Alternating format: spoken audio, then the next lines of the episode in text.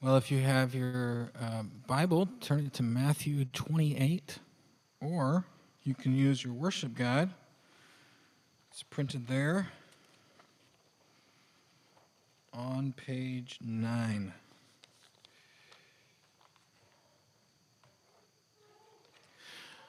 Well, what are we doing here? That's the big question that we are tackling in the, this current uh, learning series that we're in uh, during for the sermons. Uh, what is our purpose? What is our mission? What are we doing here? What is all this about? Now, we spent the last two weeks looking at a passage in Matthew 22 where Jesus gives what we've come to call the Great Commandment, or maybe better named the Great Commandments. Somebody who comes up to him and says, Jesus, what is all the law and all the prophets, all the things that the Bible teaches, what's, what's the greatest thing? Or how would you summarize all of it? And Jesus says, Well, uh, the, the greatest is that you would love the Lord your God with all your heart and with all your soul and with all your mind. And then before the guy could walk away, Jesus says, And the second is like it love your neighbor as yourself. For all the law and all the prophets, the whole Bible hangs on these two commands. Now, in that passage, as we talked about over the last two weeks, Jesus basically articulates this is the purpose of life. This is the purpose of life. This is the purpose of work. This is the purpose of religion. This is the purpose of family. Everything is about loving God and loving one another.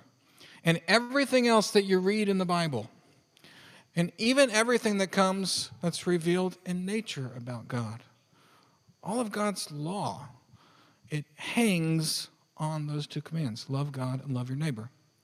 So that's the first part of this series. Where we, we did it. Two weeks of going deep with love God and love your neighbor.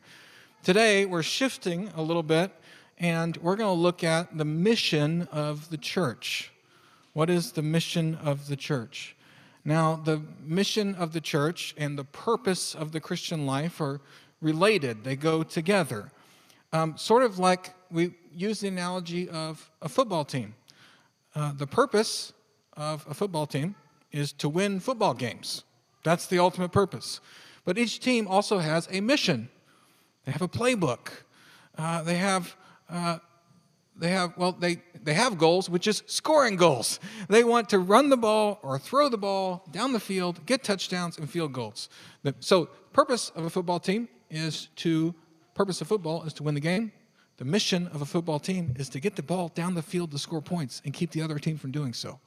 So, in the same way, life has a purpose loving God and loving one another. And the church carries out that purpose a certain way, according to our mission.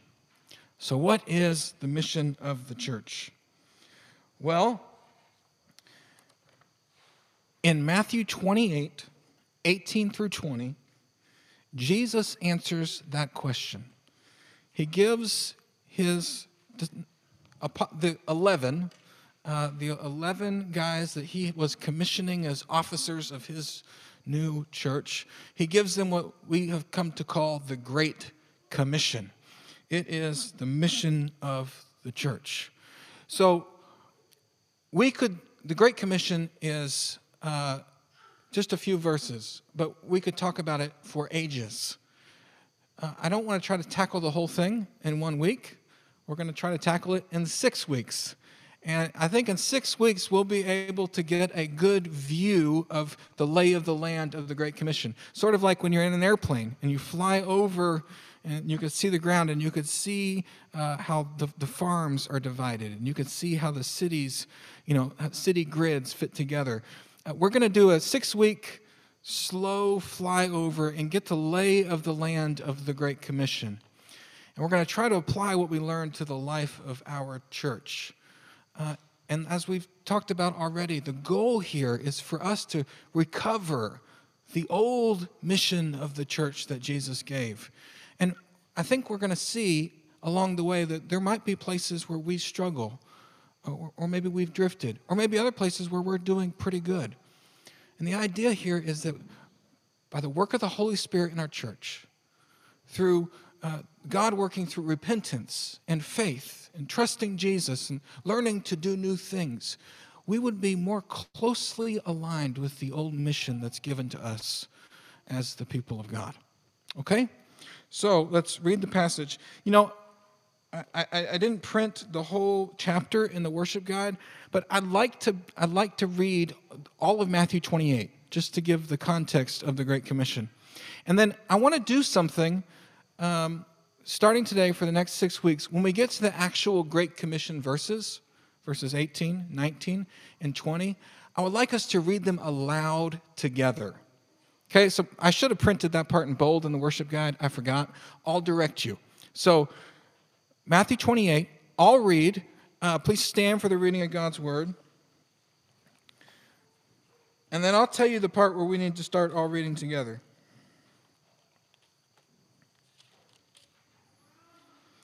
All right, Matthew 28.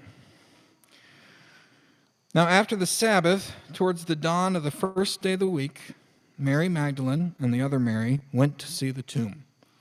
And behold, there was a great earthquake.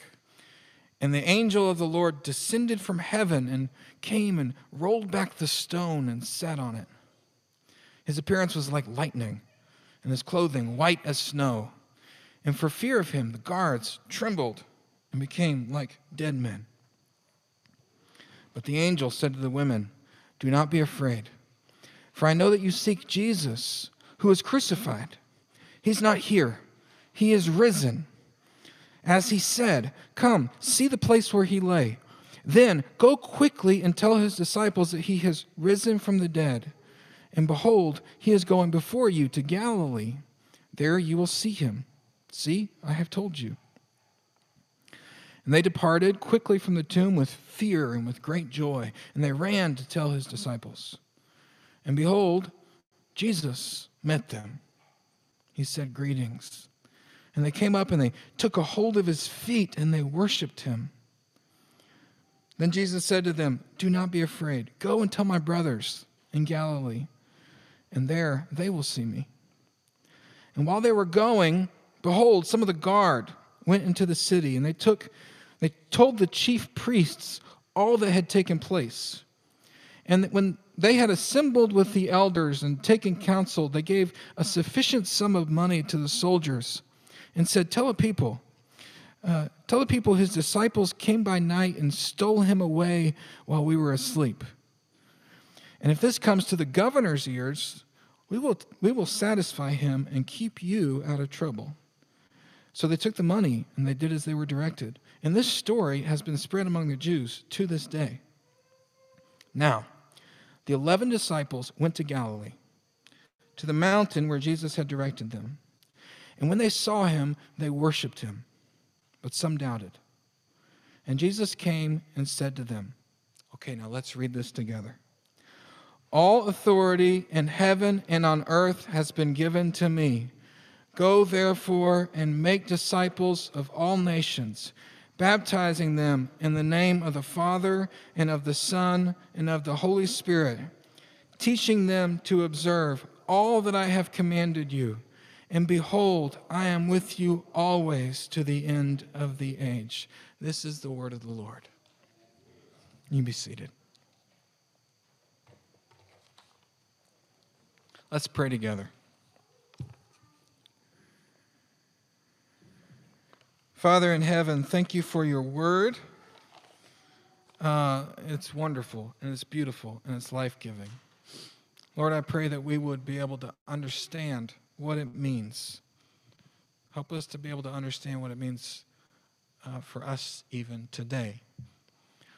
Lord, I pray right now that as um, Jesus is risen from the dead and has all authority in heaven and on earth, I pray that you would help us to get a bigger vision for the reality that is His life being worked out in ours. Lord, I pray that as you did on the day of Pentecost, you poured out your Spirit. I pray that you would cause the wind of your Spirit to blow this way now in this time. Lord, I pray that you would help us to know ourselves better. Help us to know you better. Help us to see Jesus uh, as the link between us and you and help us to cling to him. It's in his name that we pray. Amen. Okay. So, I got to lower this a little bit. There we go. Okay, so the big idea here today, what we're going to look at is just the foundational claim that Jesus makes at the beginning of the Great Commission. He says, All authority in heaven and on earth has been given unto me. Then he says, Go therefore and make disciples of all nations, baptizing, teaching them. He goes on. Foundational claim right here at the beginning is Jesus' claim that all authority in heaven and on earth has been given to him. And it's on that premise, it's on that foundation that the church has this mission of going and making disciples by baptizing, by teaching, doing all these things. So, the Great Commission, the mission of the church, rests upon the authority of Jesus. That's the big idea of the message today.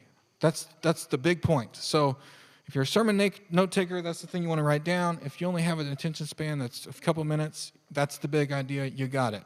The big idea is that the authority of Jesus upholds the church's mission. His authority is our foundation. Now, notice how these Great Commission verses are contextualized, how this story is told in the text. It starts off with Sunday, Easter Sunday morning, res- resurrection morning.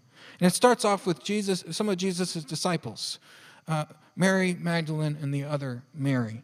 And they come to the tomb and they meet an angel who rolls away the stone, strikes the soldiers that were there guarding it asleep. Angel tells them that Jesus has risen and to go tell the other folks. And they go on their way, and then they meet Jesus. They fall at his feet and take a hold of his feet and they worship him. And then Jesus says, uh, they talk for a moment, and Jesus says, uh, Go tell the guys. Tell the guys uh, about what you've seen here, that I'm risen from the dead, and tell them to meet me in Galilee. So they go, and then we have sort of a transition. Meanwhile, in Jerusalem, uh, the Roman guards who were at the tomb they go to report the resurrection to the chief priests, uh, the, the leader of, of the Jewish establishment there in Jerusalem. So here we have, by the way, representatives of the Roman state and representatives of the religious establishment coming together right after the resurrection. And they come up with this plan. The chief priests give the soldiers money to say that they had fallen asleep, and while they were asleep, the disciples came and stole the body. Which is sort of ridiculous because if they were asleep, how would they know the disciples came and stole the body? Anyway, that aside, they gave them money to tell that circulate this story. And in case they were worried about getting in trouble for sleeping on the job, the chief priest said, Hey, if the governor, you know, your boss's boss's boss, uh, the Roman official here, if he finds out, we'll deal with him. We'll, we'll make sure that's okay. And so they all agree to circulate this story. Representatives of the religious establishment and representatives of the state come together and they and that story is circulated until the day Matthew writes this. And guess what? That story is still circulated even today. And then the scene shifts again, this time to Galilee. And this is where uh, the, it says the 11 went to meet Jesus. Now, Jesus had lots of disciples. At one point, there's 5,000 people following him. At another point, he sends out 72 of his disciples. Jesus, lots of people follow Jesus. Jesus counted lots of people as his disciples. After his ascension and gathered together on the day of Pentecost, his disciples were there, and there was about 200 in number. So there was a big group of men and women probably some families, people in Jesus' uh, discipleship circle. But there were 12 guys that Jesus had picked out specifically to be uh, kind of like uh, elders, officers in his new movement. These were 12 guys that he had commissioned in a special way as apostles, which means sent one. So he calls together the 11. Now, there was 12 guys. Oh, and by the way, those 12 guys were supposed to sort of represent like the 12 tribes of Israel. 12 tribes of Israel, 12 sons of Jacob, 12 disciples. It, it, was a symbolic thing, the 12 part. Well, this says the 11 went to meet Jesus, and that's because one of the 12, Judas, uh, betrayed Jesus and then uh, took money and then felt really guilty and then committed suicide. So he was no longer with them. So the 11, oh yeah, that's because of the Judas thing. That was horrible. Okay, but the 11 guys, they go, they meet, and this is, remember, this is the, the, like, the, like the elders, the officers. They go and they meet Jesus in Galilee and on a mountain that Jesus had shown them. And then Jesus says, All authority in heaven and earth has been given unto me. Go therefore and make disciples of all nations, baptizing them in the name of the Father and the Son and the Holy Spirit, teaching them to observe all that I have commanded you. And behold, I am with you always, even till the end of the age. So, when we read it in context, we see that Jesus' authority claim, uh, it has uh, sort of a political edge to it. The representatives of the state had conspired to put the Jesus story away, and Jesus says, All authority uh, in heaven and on earth belongs to me. We also see that Jesus' authority claim has, has a uh, religious establishment edge. The chief priests had conspired to put the Jesus story away. And he says, No, no, no. All authority in heaven and earth has been given to me. We also see that it has a social edge. Jesus is met at the tomb by some of his uh, disciples, and then he meets the, has the 11 come, and he is he's not just making this claim to anybody, he's making this to his people. All authority in heaven and earth has been given uh, unto me. The Jesus movement is a political and religious and social movement of nonconformity to the authorities of the world, but conformity to instead to the great authority over heaven and earth. Do you see how this how Matthew is writing this? Jesus is standing there as uh, a new ruler.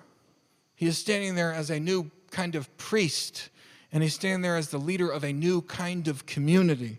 And he says, All authority in heaven and earth has been given unto me.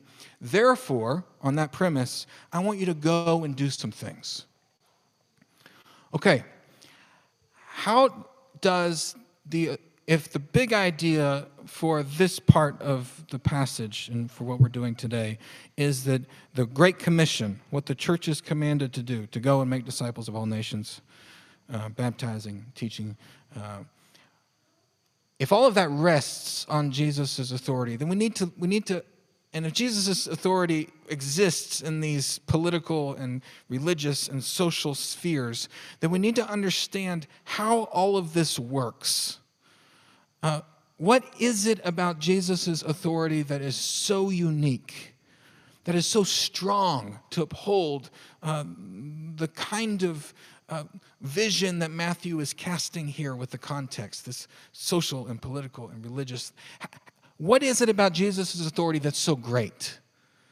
Don't lots of religious leaders claim to have authority? Don't kings and queens and uh, presidents, uh, don't all kinds of people claim to have authority? What is special about Jesus' authority that we see him claiming in this moment?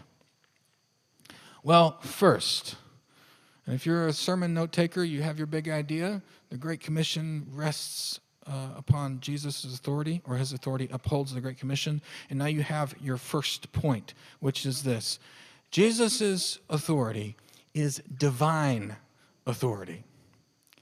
What makes his authority so unique? How does this work? How does it uphold so much stuff? Well, first, his authority is divine authority. Kids, do you know what the word divine means? No? It, divine means it has to do with God. That's what divine means.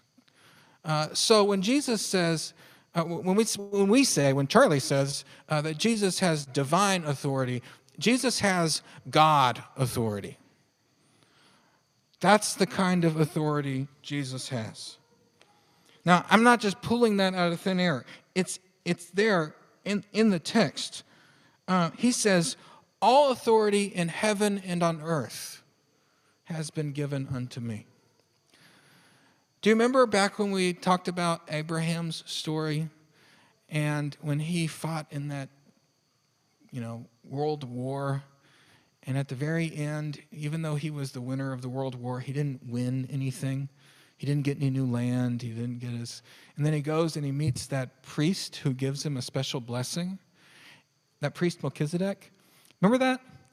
Well, remember Melchizedek's words to Abraham? He said, Blessed be God Most High, possessor of heaven and earth, or maker of heaven and earth. And that's the first time in the Bible we hear God referred to as the God of or the Lord or the maker or the possessor of heaven and earth. But all throughout Scripture, the only person who's ever talked about as the one who is over heaven and over earth from that point on is God. So when Jesus says, All authority in heaven and on earth, that's God authority, has been given unto me, he says, I possess it now. I'm the possessor of heaven and earth. You see that? Um, and then when the disciples, both groups, the ladies and then the 11, when they see him, they, it says in English, it says they worshiped him. Did you catch that? Twice in the text, Jesus is worshiped. Well, the word in our English Bibles is worshiped, the word, if you look at the, uh, the Greek New Testament, which is the original language it's written in, is uh, proskuneo. And that's where we get our word prostrate, like falling prostrate before, like a king. So when it says they worshiped him, in the original language, there's that's not just like, you know, like a private worshiping in their heart. They fell down on their faces before him. And we see that in the story about the women. It says they took a hold of his feet. You can't take a hold of somebody's feet unless you really get down in front of them. They worshiped him. Now, this kind of thing, falling down and worshiping somebody, um, that is something that uh, across world history has, has, has been acceptable to do for lots of different kinds of people maybe uh, the city magistrate or a king or something like that. But in Hebrew culture, among the people of God, that kind of falling down, proskuneo, uh, is reserved for only God. Uh, we know that because when uh, the apostle in the, in the book of Revelation, in Revelation 22, uh, the apostle John is having this beautiful vision of you know, heaven and the end of time and this great thing. And he's being, he's given a, being, basically been given a tour of the end of the world uh, by this angel. And near the end of the book of, the, of Revelation, the end of the story, near the end of the vision, John does proskuneo in front of the angel. And the angel says, What are you doing? Stand up, stand up, stand up. Don't proskuneo, don't fall down before me. I am just a messenger don't do that. And John goes, Whew. Okay, yeah, you're right. Whoa, my bad. we don't fall down in front of angels. And then there's a story in Acts, Acts 14, when the Apostle Paul and his buddy uh, were in this city called Lystra and they healed a guy. And the people of Lystra thought that because they healed somebody, that they were gods. And they tried to proskuneo in front of Paul. And Paul does the same thing. What are you doing? Don't bow down to me. Get up, get up, get up. We only bow down to God. Now, if an angel and the Apostle Paul both freak out when people try to proskuneo in front of them, here we have Jesus twice uh, people proskuneo, fall on their faces. And what does he do? He receives it, he accepts it. And they fell down and they worshiped him. And then it says, and some doubted. This is one of my favorite, and some doubted. This, these are three of my favorite words in the whole Bible. This little phrase right here. It says, when the disciples saw him, they worshiped him, and some doubted, which means that the disciples, their worshipful response to him was very, very human. They had belief mixed with doubt. What they were seeing was Jesus in his resurrected glory. It was so unbelievable, they couldn't believe it. But there they were. When we come in our lives, our spiritual lives, I don't know if you ever had a moment where it felt like God was just so near to you, where uh, your belief was just so strong and it was like you felt his presence those moments we very sometimes in worship sometimes in prayer sometimes in moments of crisis we sense his presence but there's always something in us because we're fallen human beings in the process of being restored there's always something in us that doubts but here jesus in his authority even takes that doubt that's mixed with worship and he receives it and that's only something God can do. Only God can take your worship and take your doubt and receive them both together and not be uh, any other any other lesser God is put off or offended by that, but not the Lord God Most High, maker of heaven and earth. He's not threatened by your doubts. You see that? So when Jesus says in this moment, all authority in heaven and on earth has been given to me, He's speaking about divine authority, God authority. And it's on the foundation that Jesus is the one who holds God authority that the church has a mission to go and to make disciples and to baptize and to teach. Folks, missional success for us as a church or for any church for that matter, doesn't depend on us um, being good people or having uh, unshakable faith or having the best preaching. Thank the Lord. it doesn't have to be.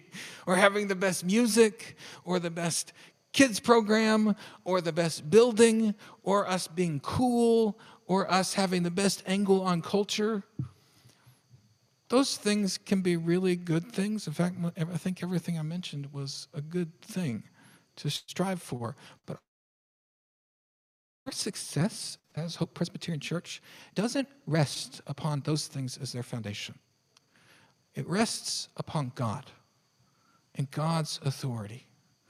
We can, if if I work really hard and I become the best preacher in Portland, or we work really hard and our music is just kicking, or say I, we all started dressing really cool, or we had like a place where every kid in the city wanted to come to our church because it was awesome, or we end up with the most amazing building. We could do all of these things and still not be building our missional house on a solid foundation. We can do all of these things and it would mean nothing. But if we build our missional work as a church on the God authority that only Jesus holds, then even in the midst of our doubt infused worship, we can fulfill our mission as a church. It's not because of us, it's because of Jesus. This means that we don't have to. Uh, a really good application for this that I was thinking about earlier today is that uh, as a church, we also don't need to be on the defense all the time. Uh, we're, what we're doing here is not very popular in our culture, and guess what? That is okay because our success doesn't depend on us being liked. And we don't have to freak out when it gets hard. We don't have to freak out when, uh, you know, we maybe uh, Charlie preaches overtime one week. We, we don't have to be on the defense. We can rest in the authority of Jesus because it's God authority. Okay, so the Great Commission, the mission of the church, rests on the foundation of Jesus' authority. And what does that mean? Well, it means that it's God authority. And here's the second thing um, the authority of Jesus is human authority. It's human authority. Uh, Jesus is fully God and fully man, and his authority is God authority, and it's also human authority. Jesus says, All authority in heaven and on earth. Yeah, heaven and earth go together as sort of an idiom, but we, we can't forget that earth is in there. All authority in heaven and earth. And then, and then he says, has been given to me. Now, that part, has been given to me, is very, very, very important. If Jesus is fully God and he has God authority, and Jesus has been fully God the whole time, he was born and, and laid in a manger as God in the flesh. Why did the authority needed to be given to him? Wouldn't he have had the authority all, the whole time? What does he mean? All authority in heaven and on earth, you know, earthly authority also, has been given to me. Well, he means something very specific, but it requires a little bit of biblical background. So, how much time do we have? Oh, man, we're over time. Okay, I'll tell you what. Uh, we can go 10 more minutes, or we can cut it here and do this next week. Okay? Is that okay with everybody? I'll tell you what, if you need to leave early, that's fine. All right, let me tell you this human authority piece. It's really important. Um, remember how, at the very beginning, the story of Adam and Eve, and remember how God put Adam and Eve in a garden uh, in the world, and he gave them a job to do. Do you remember what that job was? To be fruitful and multiply and exercise dominion, authority, over the earth. Now, them fulfilling that job was contingent upon obedience. That's why God said, by the way, here's the tree, don't eat from that tree. You need to obey me in this matter if you're going to fulfill the mission I have given you, which is to exercise dominion and authority over the earth. Now, remember what happened? They sinned, and everything just went terrible, right? Total mission failure, right? Well, since that time, human beings, uh, since that time when, when uh, human beings failed to take a hold of the authority that God had commanded because it was contingent upon obedience and they didn't obey, since that time, various groups in the world have tried to seize that authority for themselves. So we read the Bible and we look at world history, and it's the story of empires and leaders trying to take a hold and control things. And it doesn't ever go well because the dominion that God designed for human beings is contingent or was contingent upon obedience. And there is not a person among us, us being the human race, the people trying to grasp that authority, who lived obediently enough to actually take hold of that authority. Now, um, in the book of Daniel, the prophet Daniel, who lived during the Babylonian exile. In Daniel chapter 7, Daniel is a prophet who lives in Babylon during the exile, and he has a vision, he has a dream, and it's full of crazy images. And it's a dream about world history, past and future. And in the dream, he sees a series of animals that represent the leaders and empires of the world. First, he sees a lion, which represents Babylon. Next, he sees a bear, which represents Persia, who conquered Babylon. Then he sees uh, what's a panther, which was represents represents Greece, who Greece conquered Persia. And then he sees a ten-horned dragon type like beast that represents Rome, who conquered Greece and conquered the world. He sees all these beasts. He sees the authorities and empires of the world playing out through history. And then he sees somebody he calls the Ancient of Days, which is God, sitting on a throne, flaming with fire, shooting lightning bolts out at the bear and the lion and the empires of the world. And God is on his throne while the worldly empires try to take the authority that should have belonged to Adam if he didn't obey. Are you with me? And then in Daniel chapter 7, 14, he writes this And then I saw, behold, with the clouds of heaven, there came one like a son of man. Think Adam. There came one like a son of man. And he came to the Ancient of Days and was presented before him.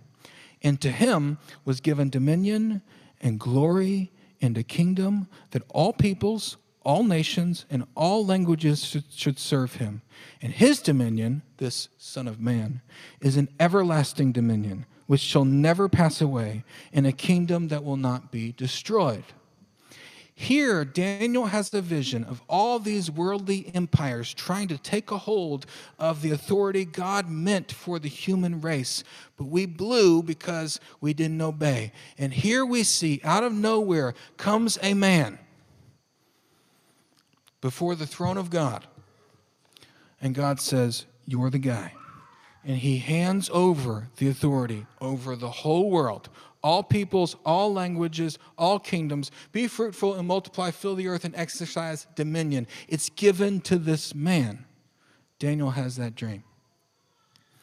Now, when Jesus says, All authority in heaven and on earth has been given unto me, that's exactly what he's talking about. I'm the Son of Man, is what he's saying. Now, in order for Jesus to have gotten that authority, he needed to obey right? That's where Adam failed. And that's where the kingdoms of the world, the Roman empires and the Jewish establishment, the, the chief priests, that's where Alexander the Great and all these, all these people have failed is they try to get the authority without obedience. So Jesus now claims the human authority as the new Adam, the new ruler of everything. Where was the obedience? Well, we read earlier in Philippians chapter 2, which said this, and this is where we'll kind of close. It said that Jesus, verse 6, who existed in the form of God, did not consider equality with God something to be exploited. Instead, he emptied himself by taking the form of a servant, taking on the likeness of humanity. And when he came as a man, he humbled himself, becoming obedient to the point of death, even death on a cross. And for this reason, God has exalted him and given him a name above every name. That the name of Jesus, every knee shall bow in heaven and on earth and under the earth, and every tongue will confess that Jesus Christ is Lord to the glory of God the Father. When Jesus says, All authority in heaven and earth has been given unto me, and he says that right after he has risen from the dead, he is saying, I'm the Son of Man who comes in the clouds, that God has given dominion over the earth. Jesus is saying, I'm the new Adam. Where Adam failed in obedience, I was obedient. Adam failed in obedience because he took from a tree. Jesus was successful in his obedience because he hung on that tree for the life of the world. Do you see it? So when Jesus says, guys, 11, leadership of my new church, I have a mission for you. But first, you need to know that all authority, divine authority, God authority, and all human authority, not like the empires of the world, but like it was supposed to be in the beginning with a servant king upholding everything, representing people to God. That belongs to me. Now go, therefore, and do some stuff. So that's it for today. We'll pick it up next time. Let's pray.